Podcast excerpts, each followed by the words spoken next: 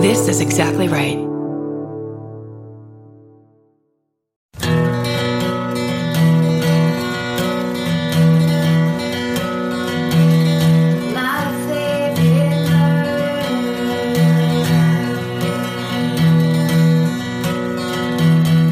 Hello.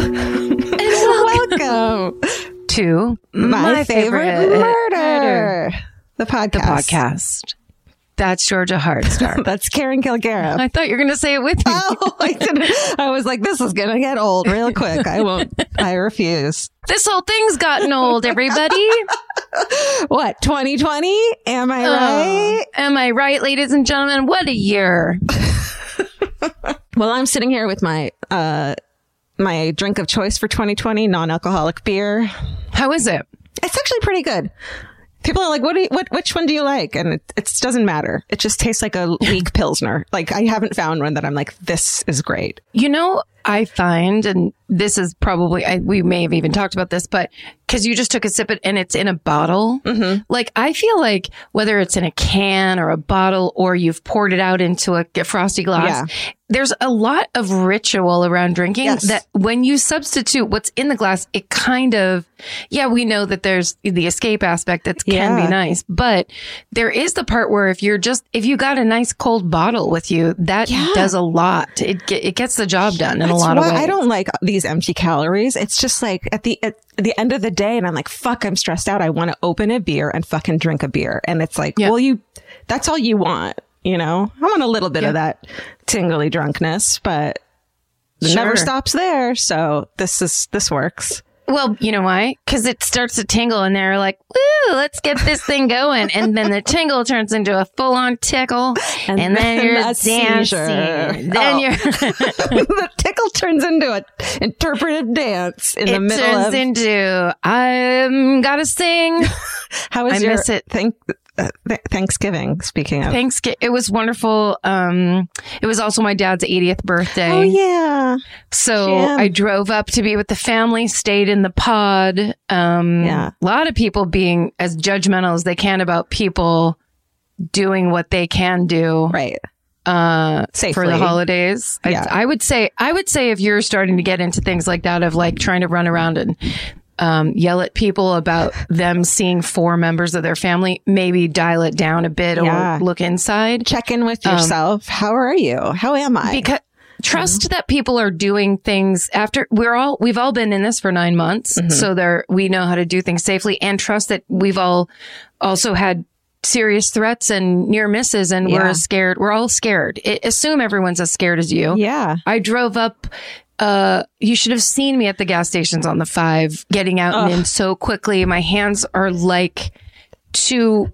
They're they're horrifying. It's I. It's like something out of a horror movie. Because of the dryness, because of all the. yes, Oh. so much hand sanitizer. Anytime I go out and in anywhere, like you're washing your hands, but then you sanitize because you also touch the door, Yeah. and you know there's Oh, a whole system. Yeah. but I had to be there because Jim turned 80. Yeah. Home Jim is 80. And here's the thing my sister was a genius because she planned ahead in a way that at the time bugged me. And then when it was happening, I was like, thank fucking God. Yeah. It's brilliant. She did. She did one of those. Make a video ahead of time. totally. Every she sent an email to all my dad's friends, family, people that are close in our lives, and but I would say only about 60% of the people were able to actually make and return the videos Yeah. because they're all also 80 or near 80. so there were people that would just email my sister back going, I'm sorry, I can't do this. Yeah. Like I literally can't figure out. And it's the funniest thing because it was, you just pressed a button and started Yeah. recording. It There's some. hard. There's some. I feel like we should give a shout out to whatever the site is because some brilliant fucking you know person came I up. think it's called Tribute. yes, that's it. It's Yeah. such a smart business idea. especially in COVID. Es- That's especially. the thing about it. It was all these people because we were. It was a little depressing, and it was similar to our Thanksgiving, which was Yeah. a little depressing because Yeah. we have a huge family, and there's always minimum twenty five people at every holiday. Yes. So it was a little. It was a little low key, and then, um, we, you know, we did gave my dad a couple regular gifts, and then then I was like, oh, this is not, this is a real like downer. Downer. And then I remembered my sister's video. I was like, oh Fucking "God, icing on the cherry on top. So it was good. really funny. And there was like firemen in the video that he hadn't seen and or talked to in 20 years because they're all retired and they it's pe- Yeah. people he hadn't seen. Then he starts telling us these stories as people show up in the video. This guy one time, then you guys showed up I in the know. middle. Vince and I did one. We didn't know what the fuck to say. It was really short, but It was the cute. Everyone's was. Yeah. Everyone kind of was just like trying to say something nice and we'll see you next year. Yeah. But it was the cutest because I, I, I texted you this, but when my dad saw Vince and Georgia, well, sorry, but he, when he saw Vince, he Yeah. went, Hey, there's my buddy. He was so surprised that you guys did it. He was so, it was just the cutest. It was, and it was all these people going, we love you. We I know, miss you. yeah. We'll see you next year type of thing. So it was, it, it was, was, so sweet. And I told you and Laura, I was we were so honored to be included. You know, Yeah. it was just like nice, and we love Jim, so it was, Yeah. such a good idea. I mean, Loved you're it. some of his best friends. I mean, it was we real. It was so very sweet. Yeah, But then he he started telling stories because, of course, there's all these firemen Mm-hmm. eh, that that, and then some some of the firemen sent my sister e- long emails about my dad because they couldn't make the video Mm-hmm. work and pictures where she's like, "Wouldn't have been great if this was in their video," but she had to do it like separately. Yeah. it was really funny. But he started talking about this thing they used to do in the firehouse it was like there was a picture that came up where my dad was wearing like eight sombreros. Uh-huh. and he goes oh that's hat night. So every a different night of the week they would have a special dinner where it would be hat night. One night it was nose night. And he started to tell the story. I was like oh no. No this is going to be racist. This is going to be problematic. There's going to be and it was just like they all wore different animal noses while they ate dinner. It was like it was the cutest and it was stuff where he wouldn't normally like remember those stories or tell those stories or whatever. It was hilarious. that's adorable. I love that. it was really good. Um, can I tell you the one thing that happened of note on our Thanksgiving the day before, which I was like, this is going to be great to tell on the podcast. And as it's gone by, I'm like, this isn't that interesting. So I'm going to make it What- quick. You know what I mean? Can it beat nose night? Well, It was then nose. It was nose night. Well, so Vince is gonna was gonna brine the turkey and the day before, and then cook it the next day. So we have the big, huge bag out because it's all this brining liquid on top of the turkey. So the turkey in the bag on on the counter, and we're filling. I'm holding it open. He's filling it with water with all the brining shit inside. And then one of the sides of the bag slips from my hand, and this tidal wave of salmonella fucking brine water splashed all like poured onto our dining into our dining room. So we spent the rest of the day like um what's it called? Clean like steam cleaning everything. it was just this horror moment that just felt so I know that we blame everything bad now in 2020, but it was so 2020 it was a classic 2020 Thanksgiving Yes. experience. Yes. Now, oh, I guess it's still poultry because I was just as- I always think it's just chicken with salmonella. I almost don't Yeah. really anything I else. I think it's just salmonella. raw meat. But I think Raw meat. I think I wouldn't be as freaked out about like, you know, a fucking steak because I eat raw steak. It's not a big deal. But Sure. turkey is just fucking salmonella city. You do not want to eat raw. No. poultry and then I don't want it on, on our fucking like on our beautiful rug and on our bar stools. It like soaked into the bar stools. I, I have, yeah, I almost, I almost lost it. It was great. We didn't snap at each other. Like I was like, how can I, this is his fault. I'm like, no, it's not. Damn it. Yeah. Good. Hey, that's progress. yeah. Yeah. That's like holding yourself in the moment and being like, wait, now hold on. Yeah. Yeah, it was an accident. it was so great. It was an accident. It was a tidal Also, wave. from the way you just told it, it was your fault. Well, right before it happened, I said, maybe we should have done this in the cooler because we were then going to transfer the bag into a cooler. And right after that, yeah, it totally was me. if it was anyone's fault, it was mine because it did slip out of my hand. I'm just saying, based on your the information you gave me.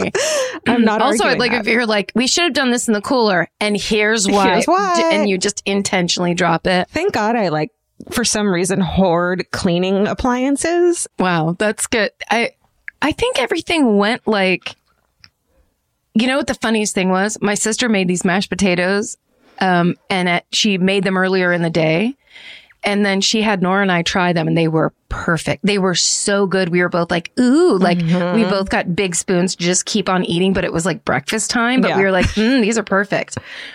when she served them at dinner time, they had turned a little sour Oh no. and we couldn't figure out like how or why. And she was super bummed Yeah. because obviously like mashed potatoes are the key to Thanksgiving. And then later I was like, you know what, I'm kind of glad because if you had the original version, I would have eaten so much more. But instead it was like, it's like those tricks that like girls you know that use they were like, if I put extra pepper, I won't Right. want to eat this or that, that kind of shit. But it just like happened to us. I love So I that. was like, I yeah, used the yeah. flakes, the like box of flakes of mashed potatoes, so it didn't taste good anyways to begin with. You do instant mashed potatoes? Yeah. Yeah. Sometimes. Georgia, when it's just me and is- Vince.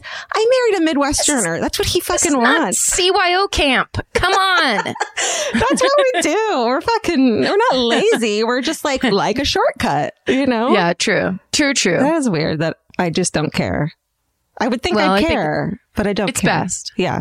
Like when you, when you're, and then we can talk, stop talking about Thanksgiving if you want. I, I when, don't. when we first met, Vince and I, he was telling me about how at Thanksgiving he has to have that green bean casserole.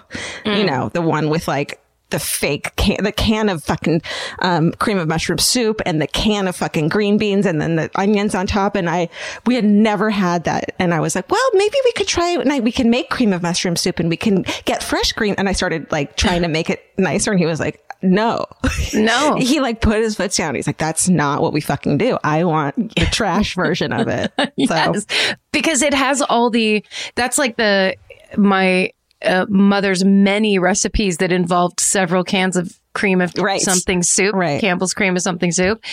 You need the sodium. You need the like Yeah. preservatives. All the different things are interacting in a very specific Yeah. way to get you that taste the- flavor. and it just is the exact flavor you had when you were eight or whatever.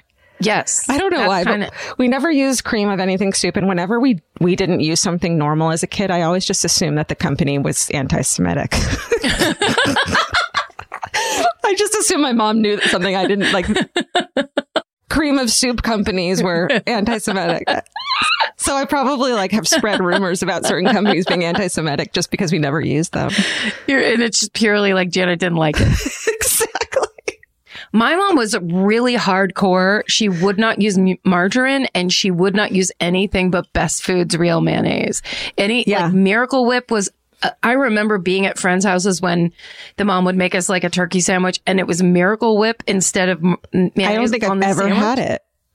Oh, No it way. tastes so weird. It's like it's it's it's sweeter and Ew. like there's something else going on entirely as opposed to just this is your like sandwich meat moisturizer that you're using to get the bread down. Yeah, yeah, yeah. That you've had Miracle forever. Whip it brings a whole like No. it's almost going into the ambrosia area Oh, of yeah, yeah, yeah. like Yeah, yeah, what yeah. is- what it, it's too desserty on like a turkey or salami sandwich. It's I'm telling crazy. you, the, the composition of my refrigerator when I moved in with a guy from the Midwest has changed so drastically. There's shit in there that I would have never like. What's the thing of um not Miracle Whip, but it's the whipped cream one. Cool Whip. Cool Whip. And then we have like, I would never, I, my mom was always big on like real maple syrup. You have to use real maple syrup. And he, he Yeah. wants the fucking log cabin or whatever. So we have both Sure. of them. And it's just, it's like we're a I- sitcom, you know? It's you know what it is. Uh, I will never not think it's a great conversation when there's a group of people at a dinner table. God, I miss people. um, when there's a group of people at a dinner table or like at a restaurant or whatever, Yeah. and people start talking about like what was your blank Yes. from blank. so it's like yes. People talking about like arguing about whether Cheetos are better than cheese puffs, which I actually thought for so long. I'm sure I've said this on the podcast before. Mm-hmm. I used to think cheese puffs were were made for movie brand.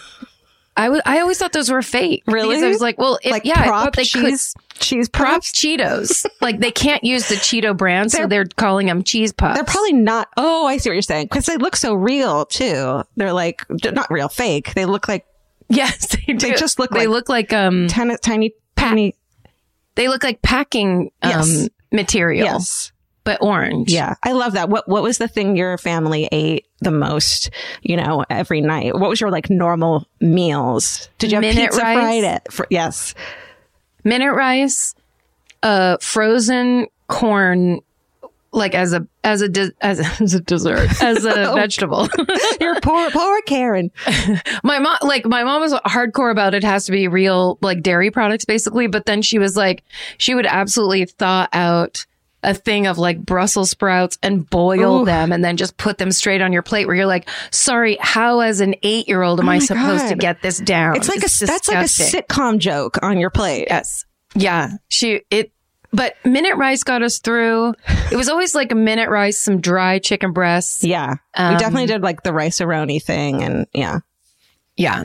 But we never, my mom never did stuff like hamburger helper, which I was always like, oh, I that, wanted that it seemed so like bad. standard. Yeah, I did too. Yeah, once she got a job, we stopped. But we'd go to what my my like soft spot is for Mimi's Cafe. You know that place? Yep. and that's actually when I was on Doughboys, I did Mimi's Cafe because I was like, that's my like childhood love. It's like a, it's a faux French cafe, like Denny's type of thing for anyone listening. It's just like, but it's not French at all. no. But I actually never heard of it until that one that was over by your old apartment. yeah, yeah. I thought it was new, but it's been around. Oh yeah, it was in Irvine in the 80s or 90s, I think. Yeah. Mimi. I loved it. I I loved it. It was like when our family was happy, we that's when we were there. Yeah. Um what else? What do you got? What are you watching? What are you doing? Oh, shoot. Okay. So did you watch The Undoing, the Nicole Kidman, Hugh Grant? Oh, I started it and I hated it, but it gets I didn't get to the twisty part.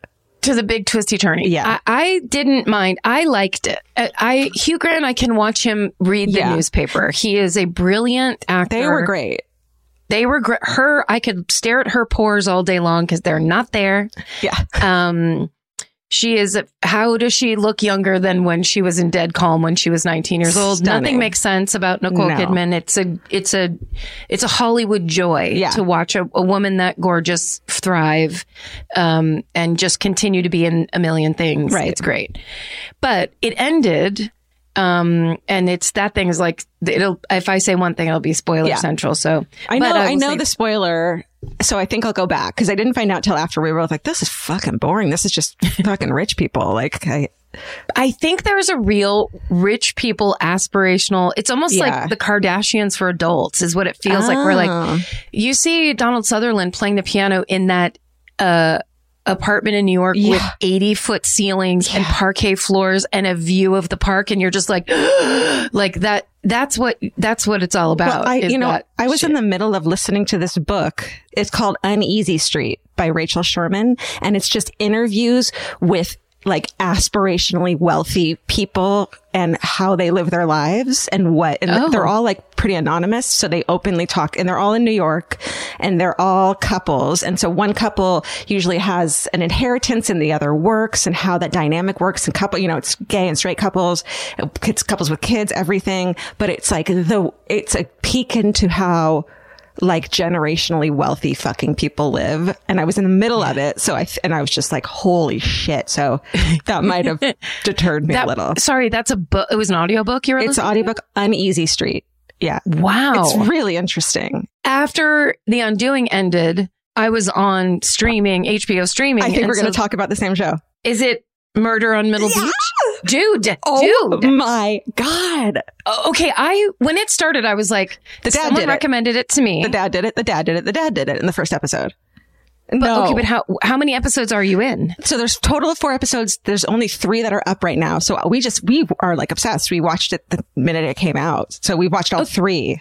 How many have How you watched? How are you still on the dad when there's literally anyone else That's to choose that's from? why I said like in the very It's beginning I was like this is boring it's the dad and then it was like hey switcheroo what's up multi-level marketing what's up fucking family members what's up like what's up with the hottest fucking guy I've ever seen in my life the documentary filmmaker who's Who's mother- Zac Efron? yeah He is total Zac Efron. he is but with, like, 2.0. a, but with a heartbreak it's His life has been horrifying. awful I feel so awful for that guy every interview.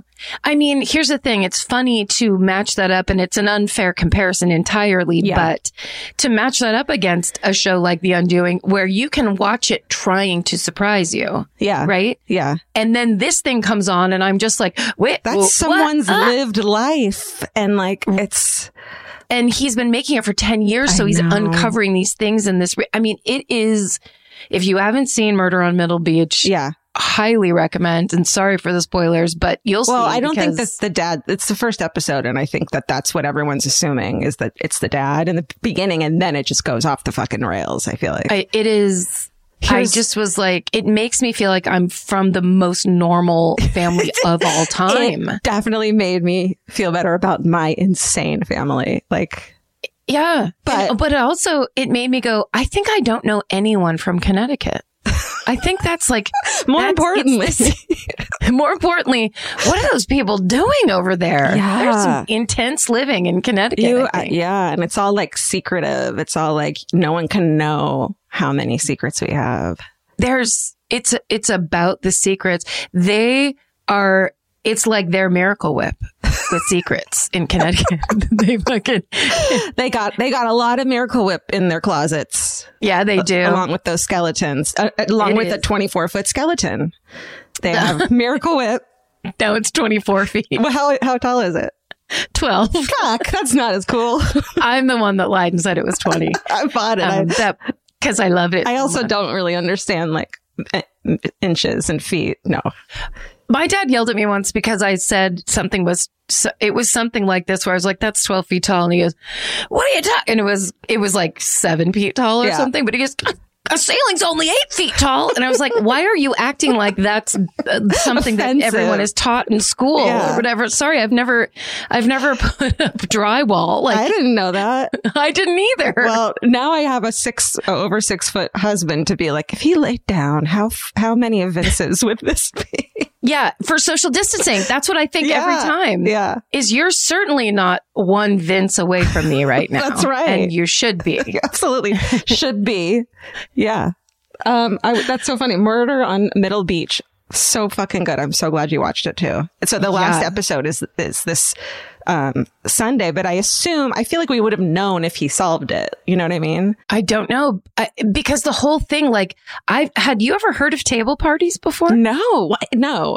It may, I, I've That heard whole- of in like the whole multi-level marketing. What is it called? Pyramid scheme.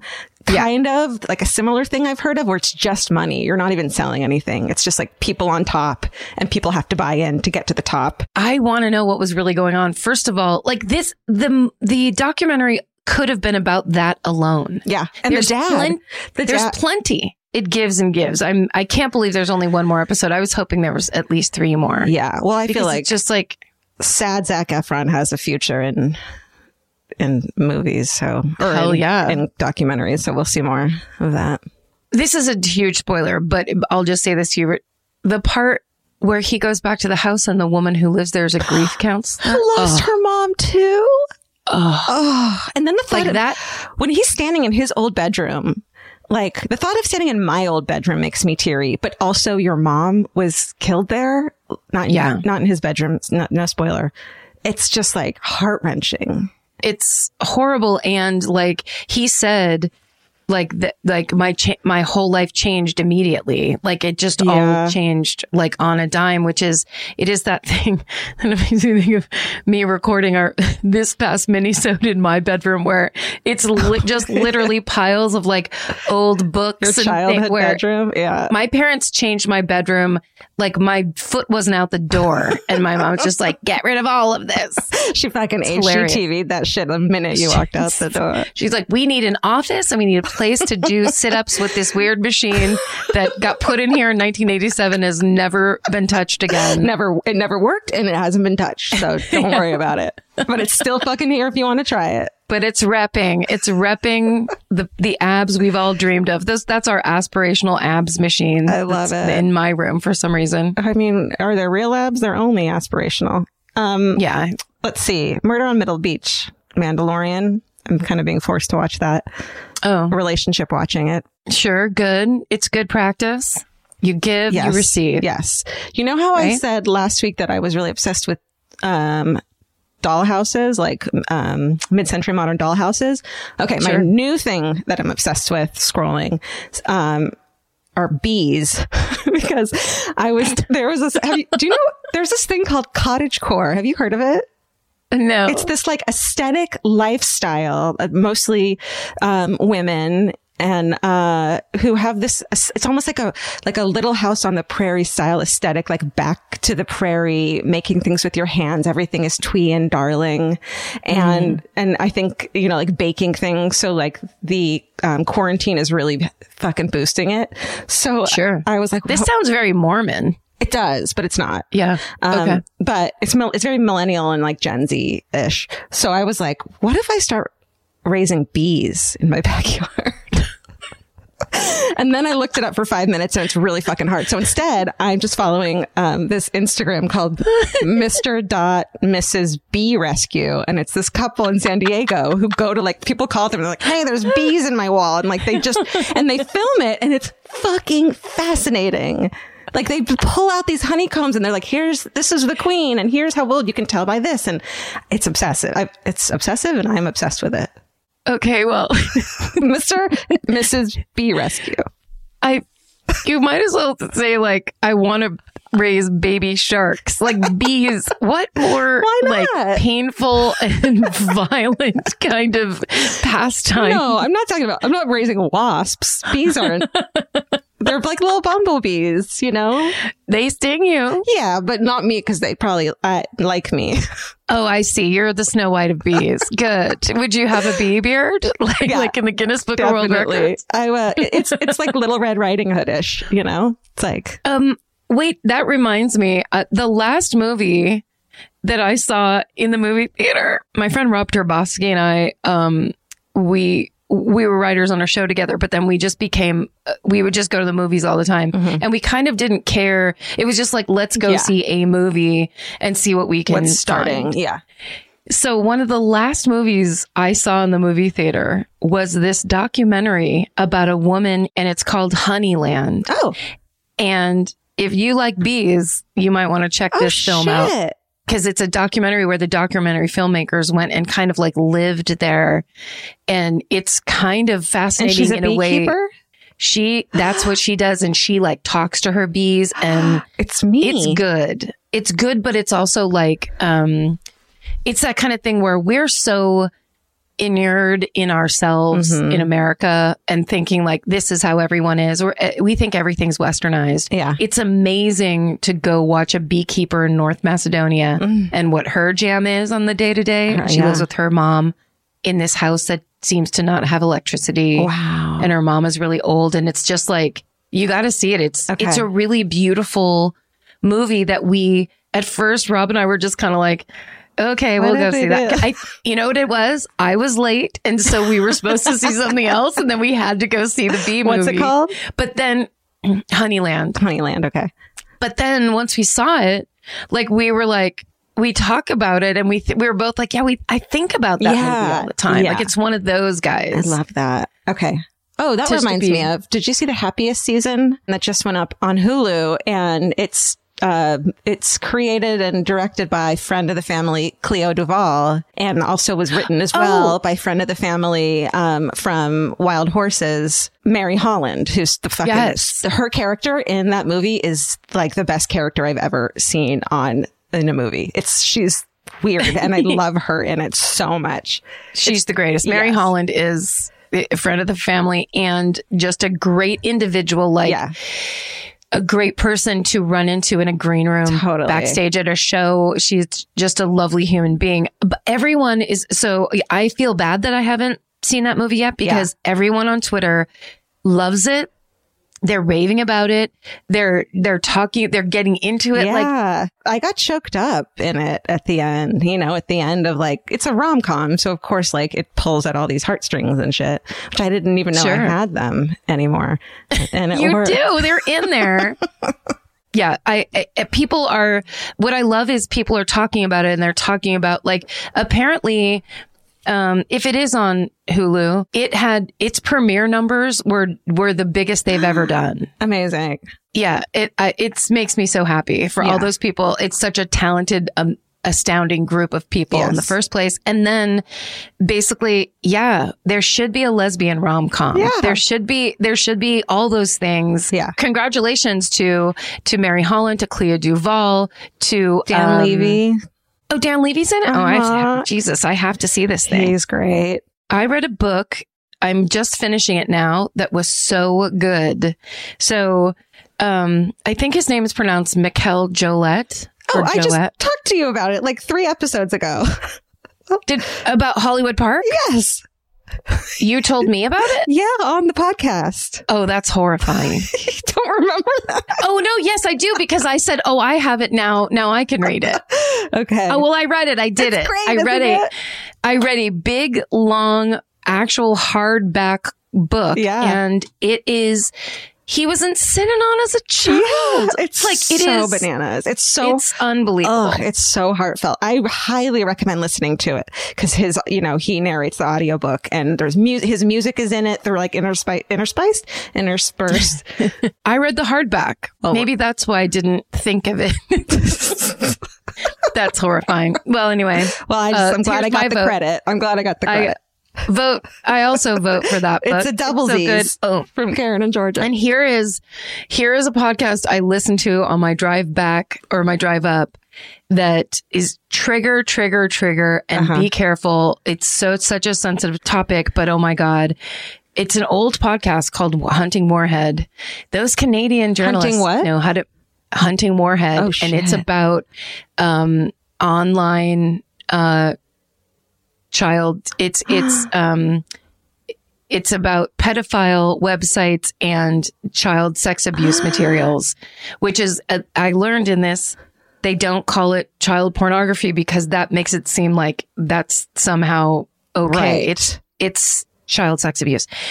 It's, it's such an unbelievable podcast. Like every episode, I was like, "Oh my god!" And it was really compelling, really Ah. difficult, like really difficult. Yeah.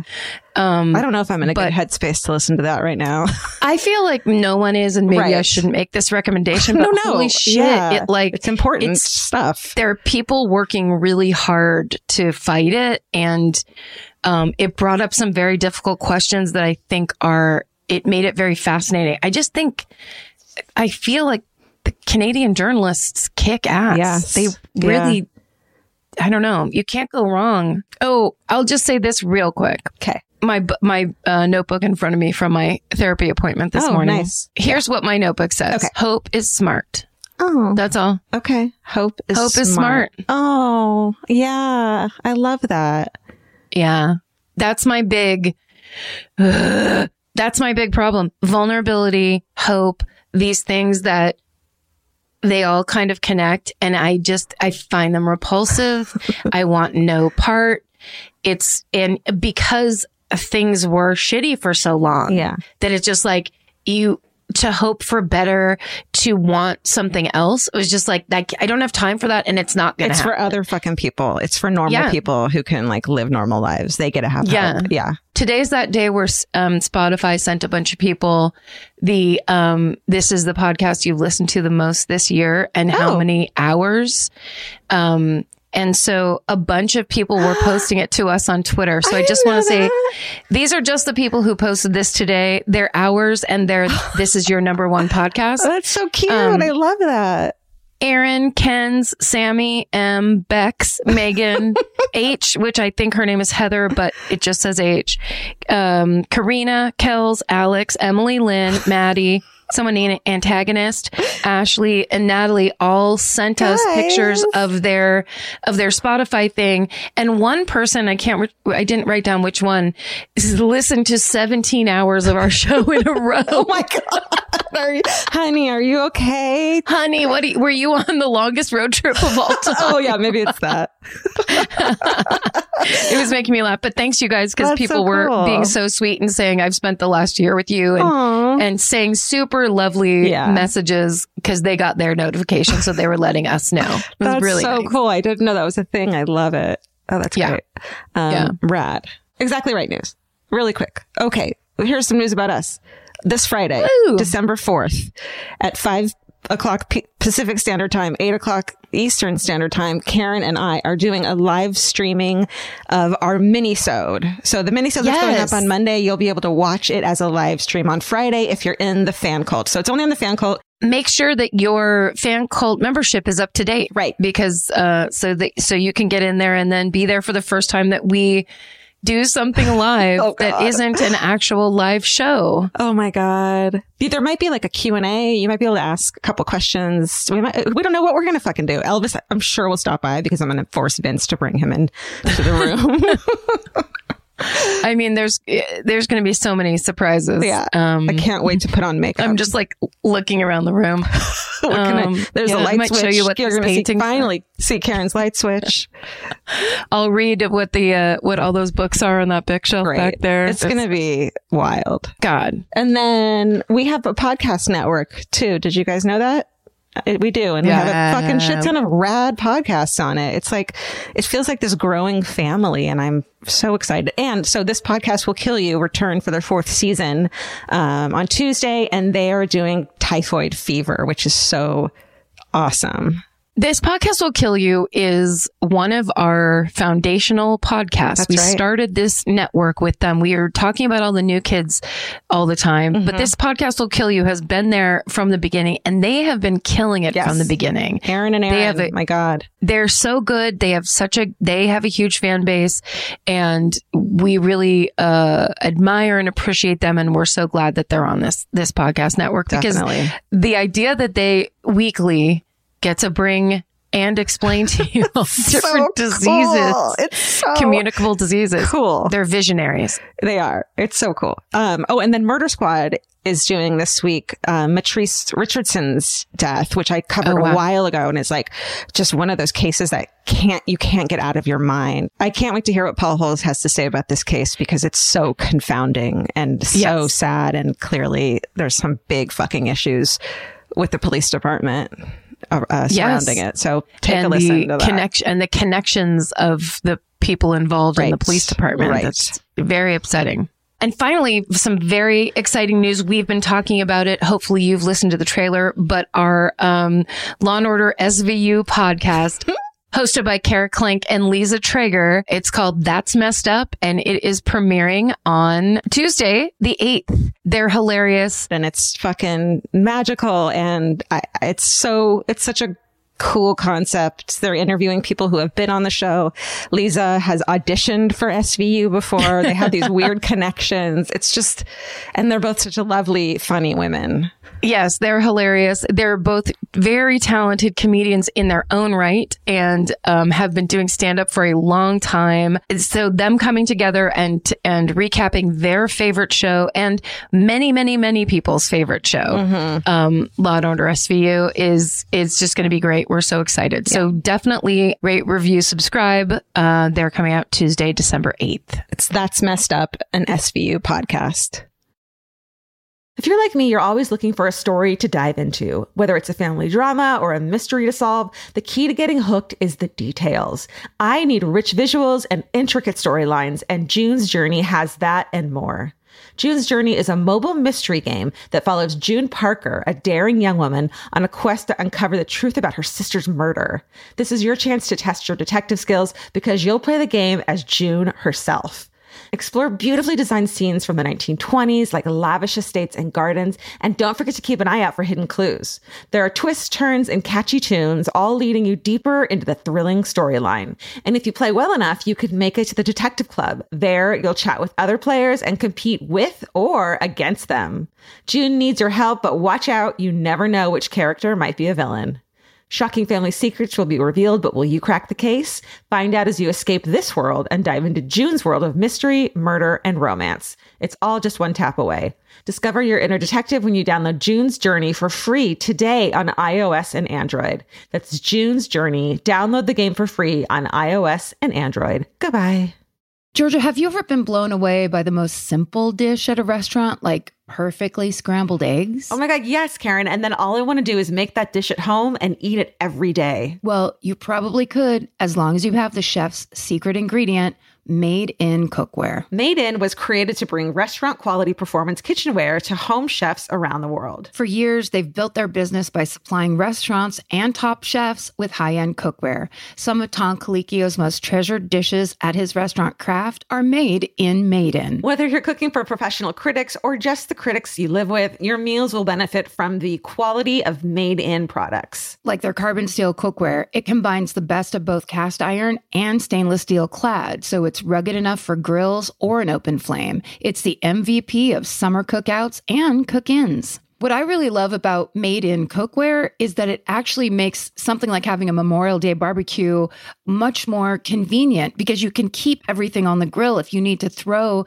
say, a pan of garlic up on the top while you're grilling your steaks on the bottom, it's strong enough, durable enough to do that. If you want to take your cooking to the next level, remember what so many great dishes have in common. They're all made in, made in. Save up to 25% this Memorial Day from May 18th through May 27th when you visit madeincookware.com. That's M A D E I N cookware.com. Goodbye.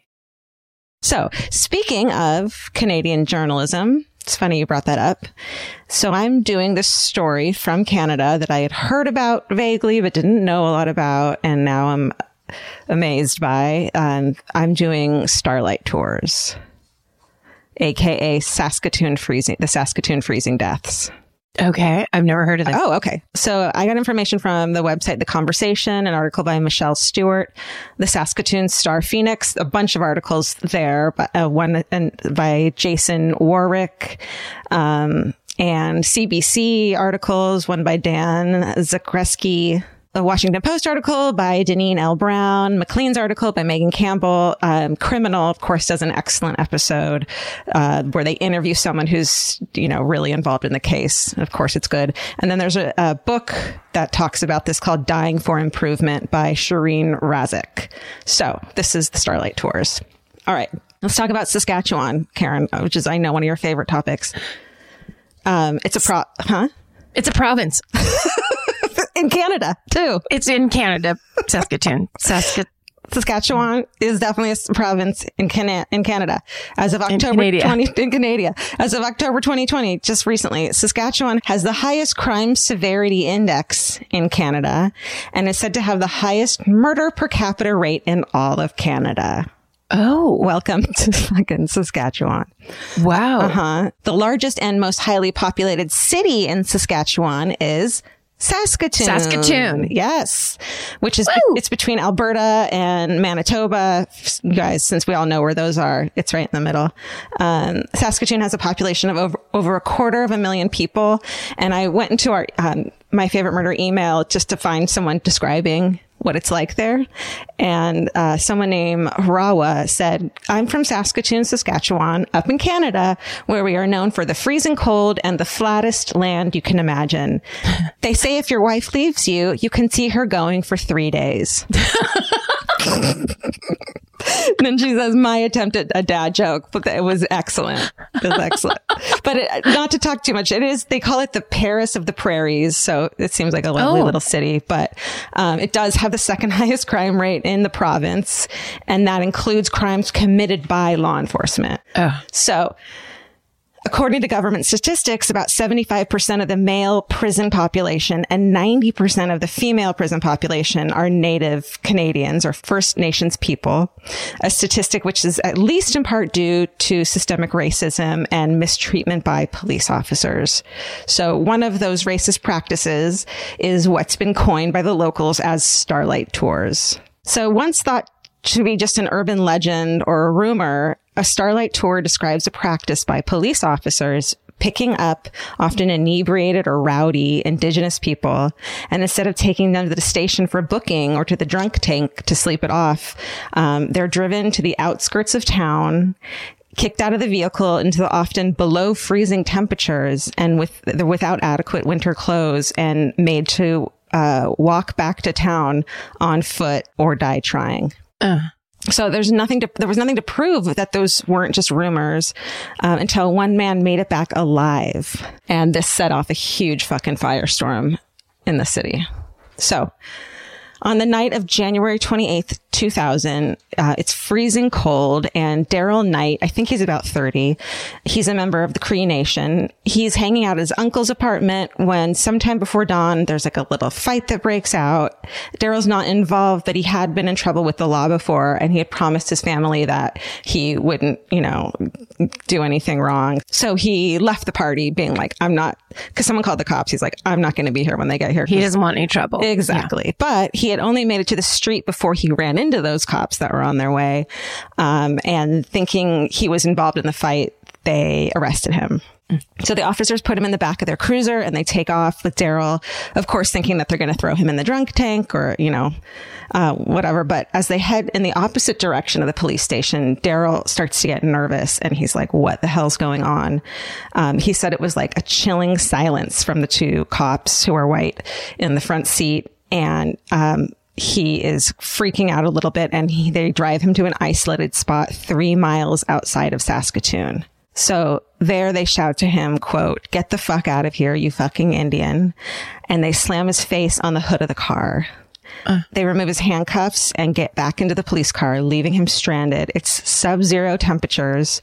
He only has on a light jacket for warmth. And he yells after them as they drive away, like, I'm going to fucking freeze out here. And they say, that's your fucking problem. So Daryl finds himself alone on the outskirts of town. It seems like an industrial area. Um, and he later said, I thought I was dead, but something told me don't give up. So he starts walking. Um, he gets what he later says felt like 50 miles since it was so freaking cold. Um, yeah. but it was actually about two miles and he ends up making it to a power plant, which seems deserted because it's like five in the morning at this point. Mm. So he desperately bangs on a door. There's no answer. He continues around the building, banging on doors, hoping there's somebody there. Um, and at this point, he's not even cold anymore. He, uh, he's starting to warm up, which oh. sounds great. But as Daryl knows, and anyone who spent, you know, their life in this climate knows, that's actually one of the last signs of hypothermia before death is you heat up mm-hmm. and you start peeling your clothes off.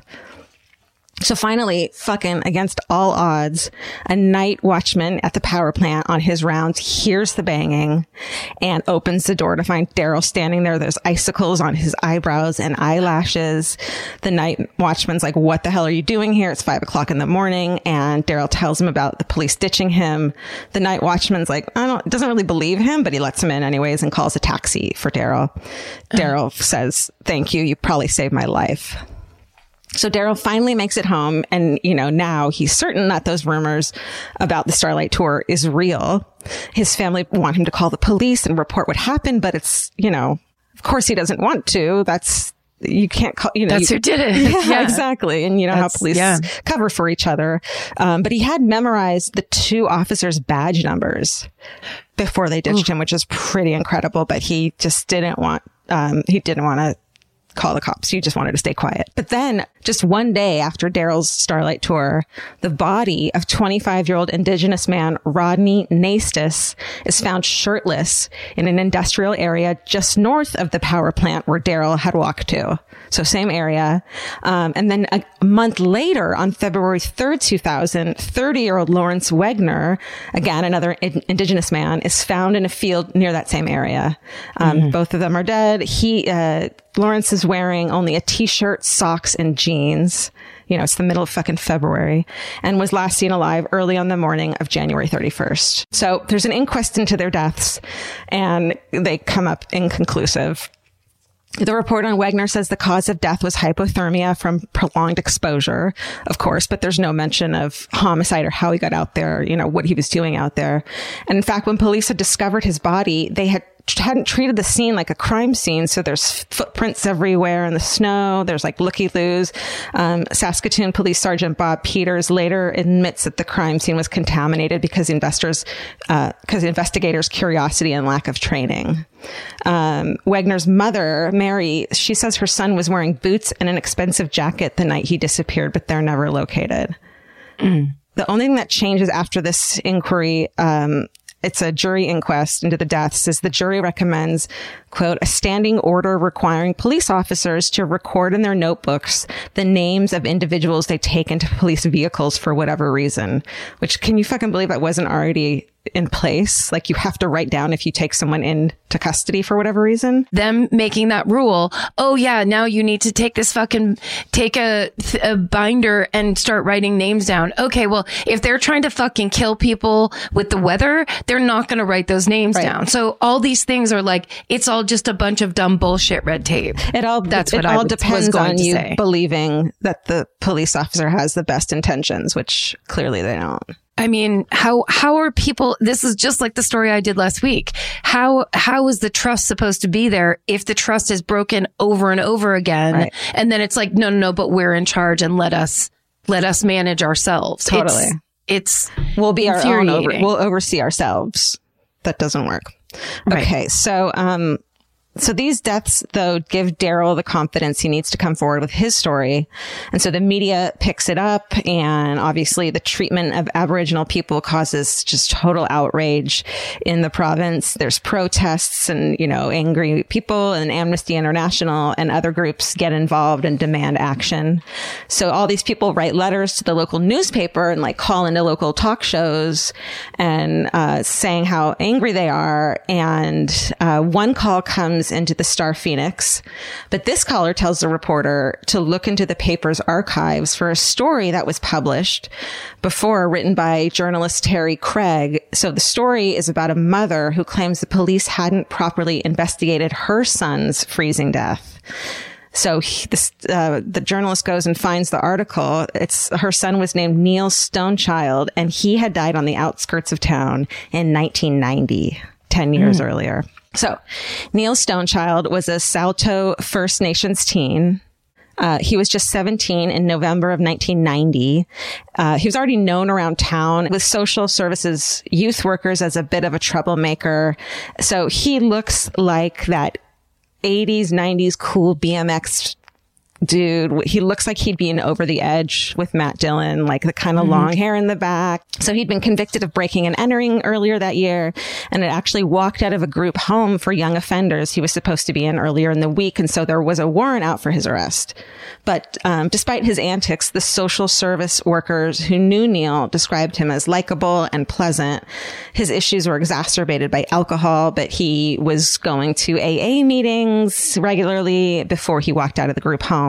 And one of his social workers said that he was a smart kid with a lot of potential and that he had a terrific personality and he could have been anything he put his mind to. So Neil and his friend Jason Roy go out drinking November 23rd, 1990. Um, just after midnight, the teens, uh, they've been drinking. They go to an apartment building because a friend of theirs is in one of the apartments babysitting. Um, but she hadn't told them what apartment she was in because she was like, fucking, I'm babysitting. Stay away from the apartment. You're drunk. So they just start banging on all the doors, uh, which totally sounds like something my friends and I would have done at that age, you know? So that prompts someone to call the police. So Jason Roy, the friend, is cold and tired. He's like, let's just get out of here. Um, but Neil doesn't want to back down. And so Jason ends up like ditching Neil and heads in the opposite direction to go into another friend's house. And a few minutes later, though, he says two police officers drive up to him in an alley and they ask him for his name. And they say, do you know the young man sitting in the back of the seat of the car? They have someone in the back of the car and he immediately recognizes that it's Neil. Jason, though, was also wanted at the time and he also had a lengthy criminal record. So he gives the officers a fake name. He's like, I don't know. He says he doesn't know who Neil is, kind of trying to get out of it. Um, he later says that Neil was screaming his name and blood running down his face as they drove away with him in the backseat of the car. Oh my God. I know. When the cruiser pulls away, Jason says Neil swore and screamed at him, They're going to kill me. They're going to kill me. Five days later, on November 29th, 1990, 17 year old Neil Stonechild's frozen body is discovered by workers in an undeveloped industrial area on the outskirts of Saskatoon. So he's found face down in the snow. He's only wearing jeans, a light jacket. He's missing a shoe.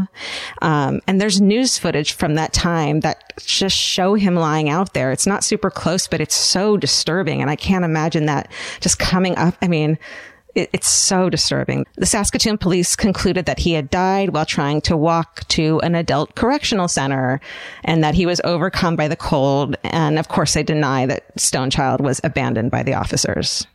And of course, his mom doesn't believe this. There's no way her son would have walked anywhere when the temperatures was below, it was 28 degrees Celsius, below 28 degrees Celsius.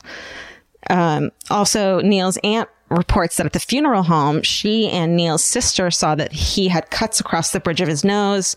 There's, he has bruises. Um, mm. It's obvious to them that he had been beaten up. And Neil's uncle also says that he noticed bumps on Neil's head and skin missing on his wrists, thumbs, and hands. And he thinks that maybe the scratches and all that came from Neil trying to pull off handcuffs. Mm. Yeah. On December 5th, so that's like six days later, the Saskatoon Police Service closed the investigation into the death of Neil Stonechild. Despite the vis- visible injuries to Neil's body, um, when the investigation is closed, it's done so before they receive the coroner's report or the toxicology report, and prior to even you know completing witness interviews. So mm. they have no information basically, and they close the case. Um, and they just state that the cause of death was hypothermia, which is like no shit. But what is the fucking cause. Jason says that he spoke to police twice about his allegations. He says the police officer took a statement from him. He says he approached a homicide investigator several months later, but he never heard from the police again. Okay, so back to present day, which is the year 2000. St- um, Star Phoenix reporter Leslie Perreaux publishes an article on February 22nd, 2000 that connects Daryl Night's allegations with Stonechild's death a decade earlier. So she like, mm. you know, this fucking Canadian journalist ties them all together. Um, and it's thanks to this, I think, anonymous caller who's like, you need to look into this other case. It's like, I don't yep. think people had remembered it, maybe. There's something about the sound of an old timey cash register that really takes me back. I know. It sounds like someone is about to hand me an ice cream cone, but it also sounds like we just sold some merch. That's right. And if you're a Shopify user like us, you know that this sound means you just made a sale. Shopify has helped millions of businesses sell their products online, but did you know they also offer the same support for brick and mortar stores? From accepting payments to managing inventory, they have everything you need to sell in person. So give your point of sale system a serious upgrade with Shopify. Shopify POS tracks sales across all your locations. That way, you'll always know what you have in stock and where. They also provide reliable tech that fits your unique retail needs, like turning a tablet into a credit card reader. And if you're looking to reach new customers, check out Shopify's marketing tools. They're easy to use and they integrate with all social media platforms. With Shopify, we have a powerful partner for managing our sales. And if you're a business owner, you can too. Do retail right with Shopify. Sign up for a $1 per month trial period today at shopify.com slash murder. And here's the important note that promo code is all lowercase. So go to shopify.com slash murder and take your retail business to the next level. That's shopify.com slash murder. Again, don't forget the code is all lowercase. Goodbye. So an inquiry is opened into the two officers who had allegedly taken Daryl Night on his Starlight tour. Their names were Hatchen and Munson, and they testified that they didn't break any laws and that Night was never assaulted, but they both have different stories individually of what happened. Um, and Hatchen claims that Daryl asked to be dropped off on the edge of town. Um, his, his attorney argues that Daryl was well known to the police and had dealt with them before and had said to them, look, boys, drop me off anywhere. Um, just don't take me and just don't take me in. Like take me anywhere. Just please don't take me to the, to jail. The power plant was just where they happened to be. So then Munson's attorney denies that the drop off was motivated by racism. Um, he said there have been other individuals around Saskatchewan who said that they have been dropped off by different police forces. Some are ad- Aboriginal, some are not Aboriginal. I have my doubts that race was a factor. Okay. Either way, could we get it to stop fucking happening? You're acknowledging I, I it's mean, a practice that happens. It, it, yeah. It's they're intentionally trying to kill people by cold. Yeah. Yeah. So the prosecutor says that the officers deviated from the code of conduct and that they did whatever they wanted to do. Um, and their detainment of Daryl Night became unlawful the minute they decided to take him anywhere other than the police station. Yeah. Yeah. Both officers are convicted of unlawful confinement in September 2001. Um, the maximum sentence for that is uh, 10 years, but they're only sentenced to eight months in prison. The Saskatoon Police Service does fire them after they're convicted, and the chief of Saskatoon's police service is also let go. Saskatchewan Justice Minister Chris Axworthy orders a review into the treatment of Native Canadians in, to, in the justice system. And Police Chief Russell Sabo apologizes to the Aboriginal Justice Reform Commission, saying the two officers, quote, failed to live up to their oath of office. Okay. So in a television inter- interview, he also says that the abandonment of Aboriginal men by Saskatoon police, quote, happened more than once and we fully admit that. And in fact, on behalf of the police department, I want to apologize. It's quite conceivable there were other times. I think it's important we take ownership when we do something wrong and correct the behavior. So, Wow. yeah, kind of unheard of. Maybe not in Canada, but Uh, sorry, is the the the race? He did say the race was a factor in that. yeah, Okay, good. So then in 2003, the Saskatchewan um, provincial government holds a commission of inquiry known as the Wright Inquiry, W-R-I-G-H-T, because it's led by Justice David Wright into Neil Stonechild's death all the way back in 1990. So they open that back up. Officers Larry Hartwig and Bradley Senger argue their innocence and they say they didn't have any contact with Neil that night. Neil's family testify and Jason Roy testifies to what he saw. Finally, they get a chance to fucking you know, I'm sure it had been so frustrating for them that no one was listening for fucking over 10 years. So after hearing from 43 people, testimony from 43 people over 20 months, the inquiry ends on May 19th, 2004.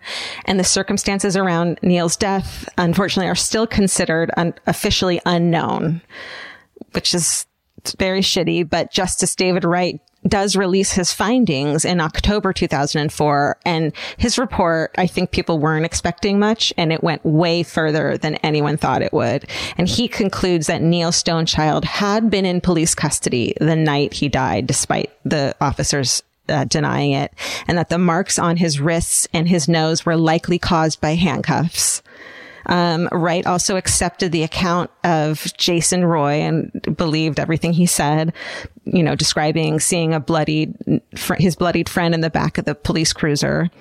Um, Jason's testimony led to, he got death threats and he said he was so distraught. He attempted suicide at one point, but ultimately he says he's glad he played a role in helping like in showing people that they can stand up for themselves. Yeah. So the officers Hartwig and Senger are dismissed from duty in November 2004 within a month of their uh, report's release. They appeal, their appeal is rejected, and the courts uphold the findings of the inquiry. So it's fucking, you know, it's it's not great, but it's an acknowledgement, I guess, which is so much further than ignoring it.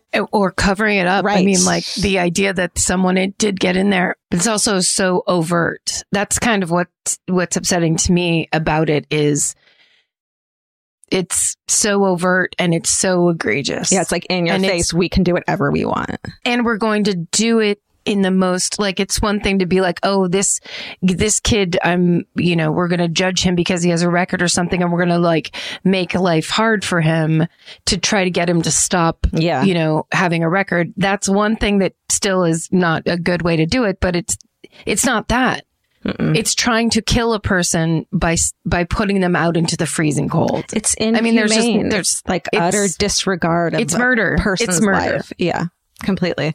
The report also goes on to say that relations between the police and First Nations people are problematic, and he includes a comprehensive like like notes on how police can start to earn back their trust because it's really fucked up at this point. Um, Saskatoon's mayor that year is defeated in his run for reelection by a former officer who had broke ranks and spoke out at the inquiry. whoa Despite, I think a lot of uh, old school officers at the time were like, you know, don't fucking rat and all of that course. stuff. Um, the police chief was fired.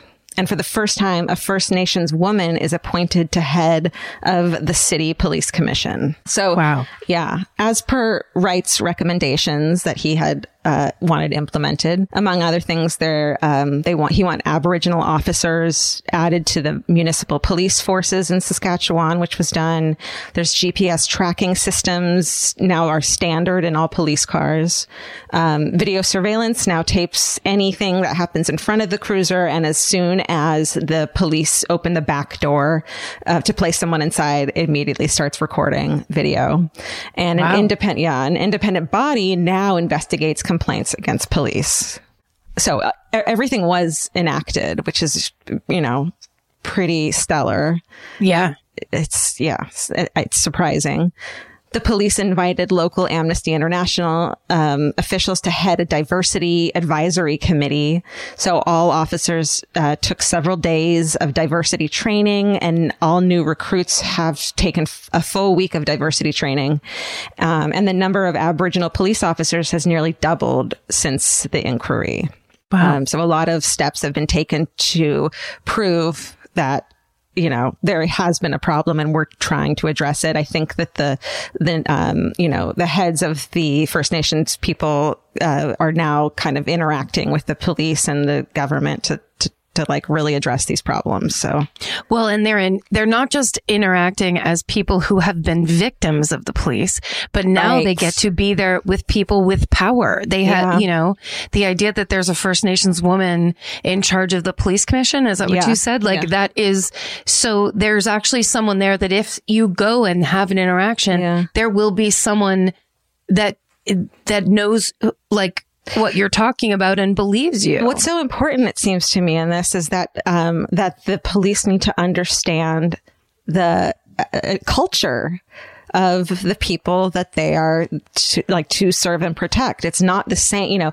It's just that it's a different culture, and an understanding and an empathy towards that is so important. To like, it, clearly they weren't seeing them as real people, as humans, and so it's so important this diversity training to to be able to see that. So, okay, this this is a little fucking bananas little tidbit.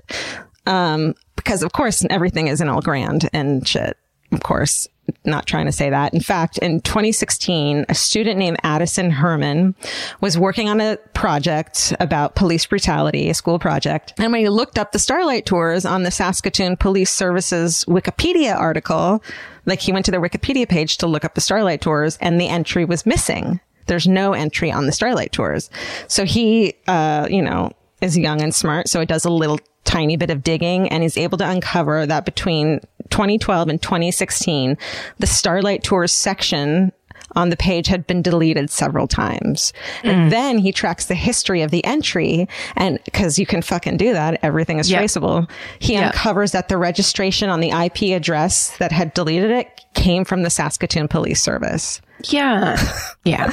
So an internal investigation is done, blah, blah, blah. It's all fucking lip service. On March 31st, 2016, a police spokeswoman announced that the section on Starlight Tours had been deleted using a computer within the department, but said investigators are unable to pinpoint exactly who did it. But it's like, you can tell the fucking desk it came from. You know, it's, it's, it's 2016. You can tell these things, but they're like, we delete all our, everything off the servers every 30 days. We can't tell who it was. We just know it was from the office. But the problem is not where it got deleted from. The problem is that it got deleted Right. because that's erasing the history Right. that they are responsible for and that that's the pro- that's the problem. This is colonization. This is the effect of colonization mm-hmm. where then you have a whole group of people who are treated terribly who are like the, the the entire thing of it is like you can break it down into like oh well we sorry we can't tra- trace how that but it's like no this is whitewashing Right. that's what whitewashing is and that's why it happens Right. because people do massively fucked up shit and then they just want to act like nothing happened and how dare you speak to us about how we do things mm-hmm. how it's the how dare you thing when it's like no no how dare you Right. think that you can just go kill children, go kill these people, just go, put them out because that, like, that's those people need to be weeded out, and they need it. Like, I mean, obviously that's what happened, but it's like you you can't make it Well, go it away. didn't happen because there's in 2016, there's still someone in that fucking,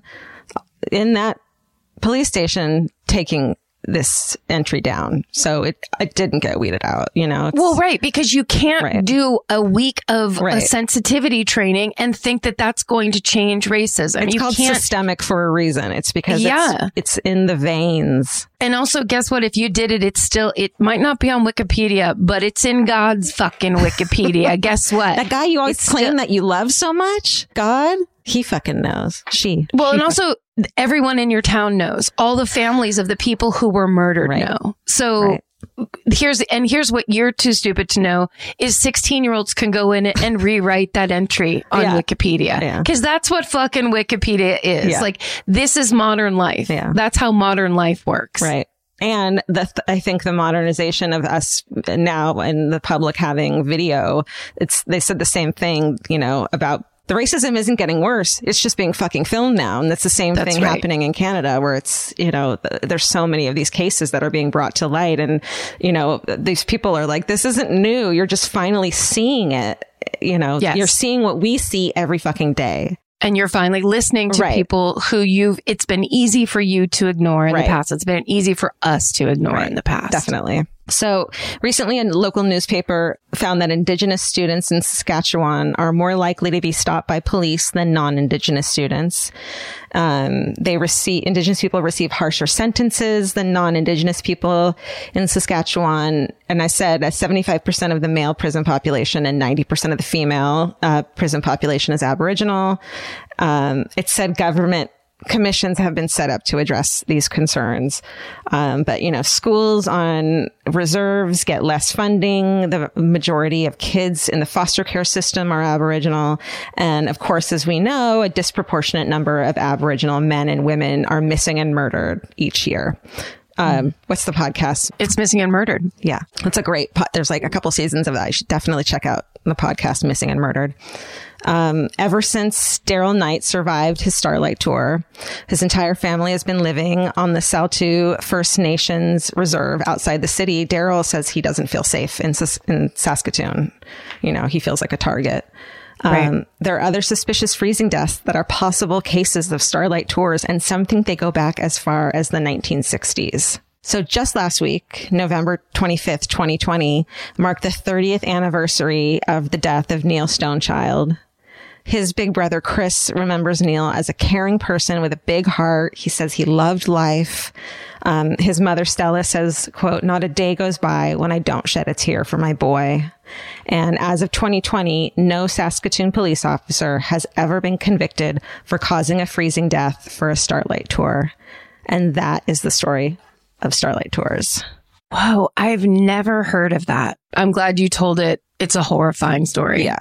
I guess this is why we end on fucking hoorays. Do you want to go first? Do you want me to go first? Go ahead. Yeah. Okay. This is from Rebecca.Teskey26. My fucking hooray is since I'm not going home for Thanksgiving, I decided to put the money I would have used for gas to different use and help provide groceries for a family in need. It wasn't much, but hopefully helpful.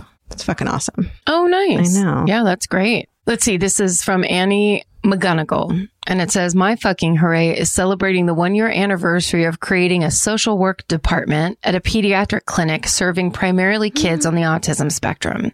Throughout this past year, myself and now two incredible other social workers have created a department that's provided intensive mental health care for over 50 new families in the Chicago area.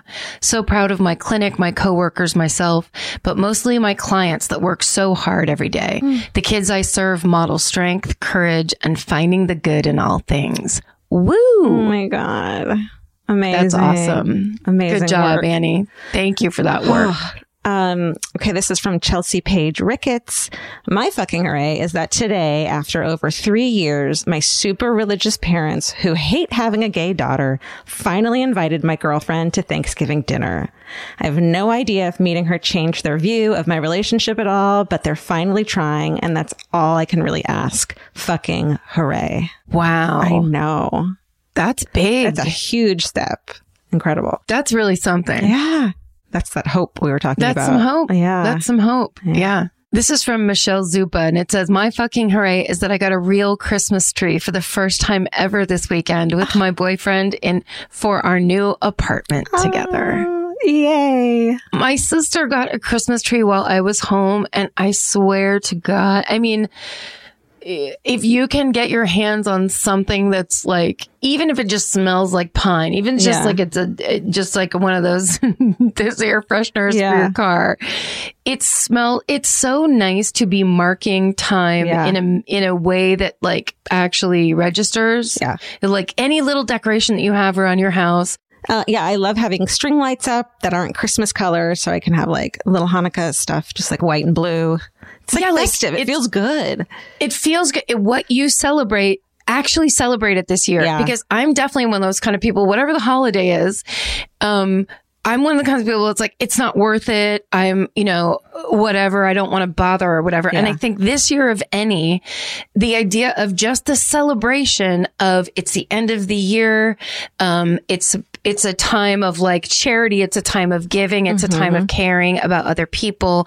All those things, however, it- whatever it means to you and whatever it looks like to you. Yeah. I highly recommend this be the year that you do it. Yeah. It makes a difference. like a good idea. it makes a difference on your own subconscious. Even if you're like, oh, it's just me in my apartment by myself. It's like a reminder every day to, to you know, Yeah. Yeah, I love that. Also, that it's like, this is the season yeah. Overall for people to like remember to care and like reach out to each other and connect and like now more than ever, Shit. basically. Seriously. Put put up decorations for every fucking December holiday. Get it all going. Celebrate Go all of them. Go Do it. Kwanzaa. Go Hanukkah. Christmas.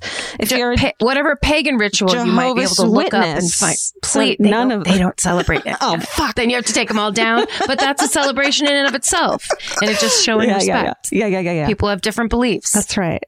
Yeah. Um, or just like fucking eat a ton of candy canes, whatever that means to you, whatever you can do. Oh, I love it. Vince has the cookies that he likes to have baked, like the just peanut butter with a um, Hershey Kiss in the middle, peanut butter cookies. Oh, those are the goddamn yeah, best. he just has to have Those- those every year. they're the they're so good. Yeah, When you get one of those hot out of the oven, Ugh. so that the Hershey's Kiss is a little and bit the melty. sugar is like kind of crunchy on top. Oh my god! Stop. Are you kidding I'll me? drop some off for you. Would you really? Yeah. Oh wait, we can do an exchange because then I can give you that um, moisturizer Oh that I yeah, yeah, have. yeah. Okay, we'll That do. is I should probably get you a greatest. Christmas present too. Okay. Oh, fine. I'll get you a Hanukkah present. I'll get you seven Hanukkah presents and stick them in a bag. yes. Um. Well, thanks for listening, guys. We uh, Guys, we here we are face to face. guess what? Hmm. It's today is December 1st. It's the last month of 2020. Ugh. We're wrapping this fucking POS up in a big, beautiful bow, a non-denominational bow. Yeah. And we're going to, we're going to get through these last 30 days That's right. and then have a true cleansing uh, ritual of some Right. kind. Let's do that. Let's do a witchy, crystally moon thing, Yeah, we need to. right? It's Okay. such, isn't it weird that it's already December? In some Yes. ways, it's like the longest and also then the fastest year of all time. Absolutely. Absolutely. These walls, that's all I've seen. I mean, it is. But we're making it, guys. We're holding hands together uh, th- via podcast. We're doing Hey. it together and we're doing our fucking best. And even if we're not, we intend to at some point in our lives. And, um, you know, and things are going to get better. Manifest it, believe it, Yeah. light a candle, say it to yourself. Um, because it already is starting to.